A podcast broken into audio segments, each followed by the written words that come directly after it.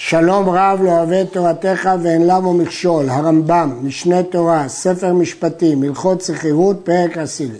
המלווה את חברו על המשכון, הלווה נתן למלווה משכון. בין שהלווהו מעות, בין שהלווהו פירות, בין שמשכנו בשעת הלוואתו, בין שמשכנו אחר שהלווהו, הרי זה שומר שכר. המלווה שומר את המשכון עבור הלווה ויש לו שכר על זה. מה השכר שלו? שהוא מאבטח את ההלוואה. בזכות זה שיש לו משכון ביד, הוא בטוח שהלווה יחזיר לו את הלוואתו. לכן דינו כשומר שכר. לפיכך אם עבד המשכון או נגנב, חייב בדמיו. אז אם דמי המשכון שווים מדמי הלוואה, הלווה לא ישלם כלום. כי הוא יגיד לו, אני חייב לך הלוואה, אתה חייב לי את המשכון שאיבדת, אז הוא לא צריך לשלם לו כלום. ואם נאנס המשכון, כגון שנלקח בליסטיס מזוין וכיוצא בו משאר אונסים, אז שומר שכר פטור מאונס. יישבע שנאנס והוא פטור, וישלם בעל המשכון את חובו עד פרוטה האחרונה למרות שהוא לא יקבל את המשכון בחזרה. למה? כי דינו של השומר כשומר שכר שפטור מאונסים. יש להעיר שהראשונים, רש"י ורבנו יונתן, הרמפ"ד והמאיר על זה, חולקים על הרמב"ם וסוברים שמשכון שלא בשעת הלוואה, דינו כקניינו. בעל חוב קונה משכון, אומר רבי יצחק, במשכון שלא בשעת הלוואה. וכאן, כיוון שזה קניינו, הוא חייב עליו גם באונסים. הוא לא כשומר שכר, אלא חייב גם באונסים. ומסכימים עם הרמב"ם רק לגבי משכון בשעת הלוואה. הרמב"ם לא חילק בין משכון בשעת הלוואה בין משכון שלו בשעת הלוואה דינו כשומר שכר שפטור מאונסים. כל האומר לחברו, שמור לי ואשמור לך. תמורת זה שאתה תשמור לי, אני אשמור לך. הרי זו שמירה בבעלים. למה? כי הבעלים משועבד לו לשמור. אמרנו שאם בעליו עמו לא ישלם, לפי הרמב"ם אפילו בפשיעה לא ישלם, כי זה נקרא בעליו עמו.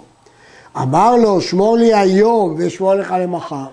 השילני היום ואשילך למחר, שמור לי היום ואשילך למחר, השילני היום ואשמור לך למחר, כולם נעשו שומרי שכר זה לזה. פה זה שומר שכר, כי תמורת זה שהוא שומר לו, השני שומר בשבילו, אבל זה לא שמירה בבעלים, כי זה לא באותו זמן. הוא משאיל לו היום והוא שומר לו מחר. מלשון הרמב"ם משמע, שאם היה אומר לו, השאילני היום ואשאילך היום, זה נקרא שמירה בבעלים.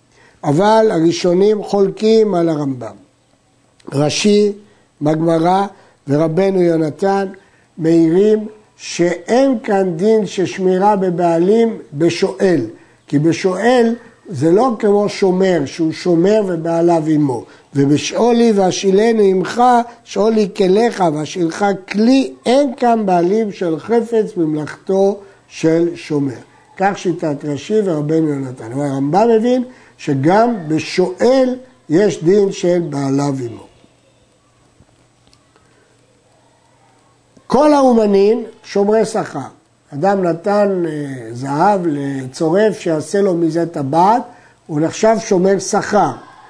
כי תמורת החפץ שבידו הוא יקבל את שכרו, לכן הוא שומר שכר. אז אם זה נגנב או אבד, הוא פטור. אה, הוא חייב כשומר שכר, אבל אם זה נאנס, הוא פטור.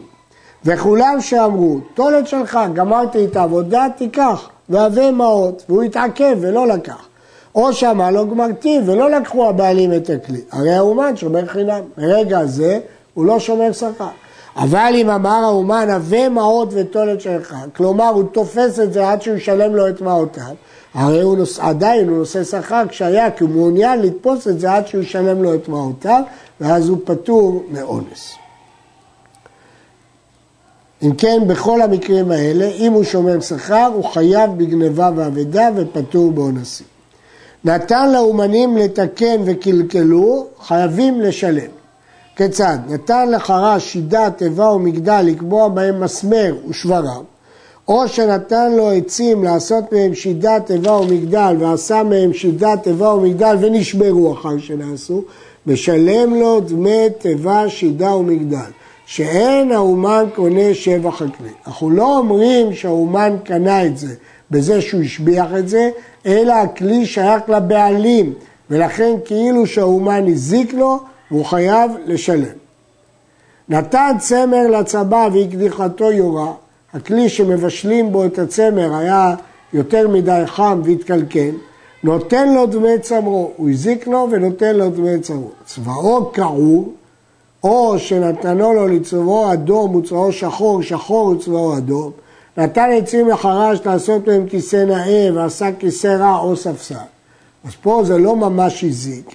אם השבח יתר על ההוצאה, נותן לו בעל הכלי את ההוצאה. אני לא מעוניין במה שעשית, אבל ההוצאות תקבל. ואם ההוצאה יתרה על השבח, נותן לו את השבח בלבד, כיוון שהוא קלקל. אמר בעל הכלי, איני רוצה בתקנה הזו, אלא תן לי דמי הצמר או דמי העצים, אין שומעים לו. הוא חייב לקבל את הצמר, את העצים, עם הפיצוי שאמרנו שהוא נותן או את ההוצאה או את השבח לפי מה שנמוך. וכן אם אמר האומן, אין לך דמי צמרך או דמי עצמך ולך, אין שומעים לו. הוא לא יכול להגיד לו, קח את הכסף. אלא שאין האומן קונה בשבח כלי שעשה, הכלי שייך למי שנתן אותו לאומן.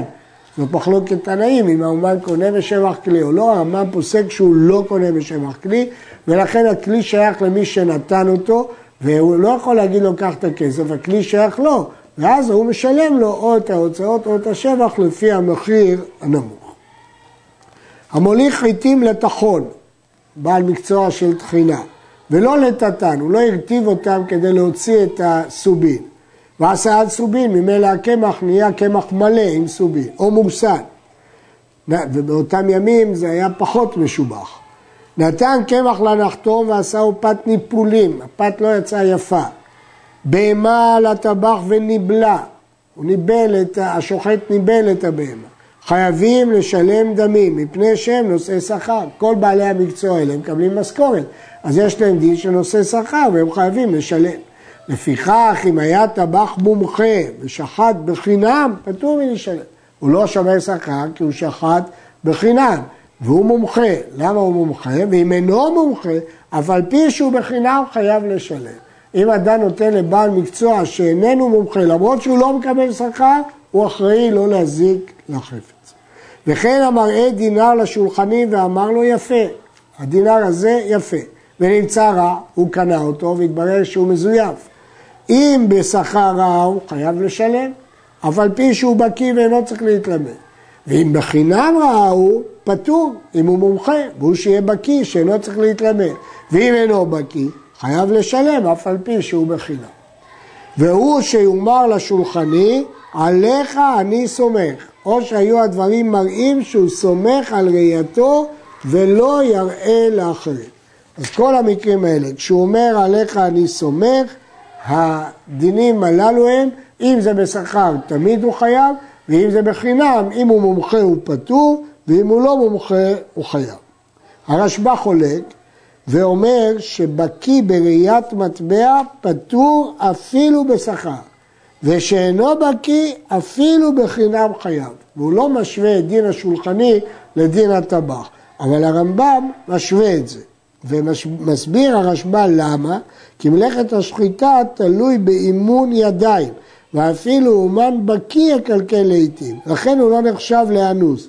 ואם יש לו שכר הוא חייב, אבל ראיית המטבע תלוי בבקיאות בצורות וכל שהאומן בקיא הרבה אינו מצוי שיטעה, וכל שטועה זה אונס גמור. זאת שיטת הרשב"א.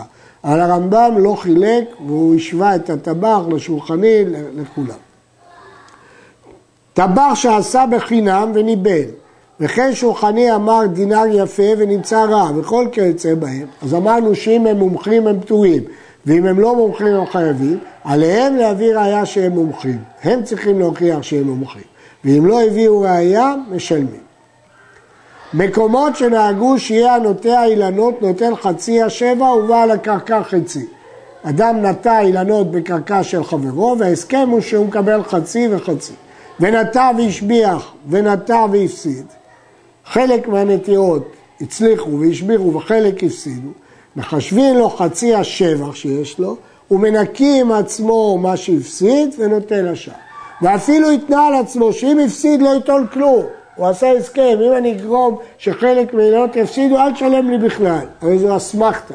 ואין מנקים לו למה שהפסיד. זאת סתם הבטחה שאין לה כיסוי, סמיכות דעת, ולכן אין פה גמירות דעת, וזה לא תנאי, והוא מקבל מהשבח.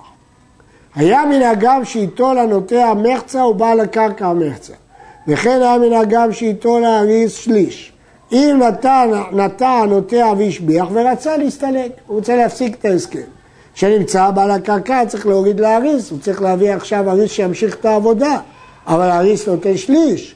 היה, הרי בעל הקרקע מוריד אריס, פועל שימשיך לעבוד, וייטול בעל הקרקע חציו ולא יפסיד מחלקו כלום, כי זה היה הסכם שהוא יקבל חצי, וייטול האריס שליש, והשטות הנשאר יהיה של נוטע, שהרי סילק עצמו ברצונו.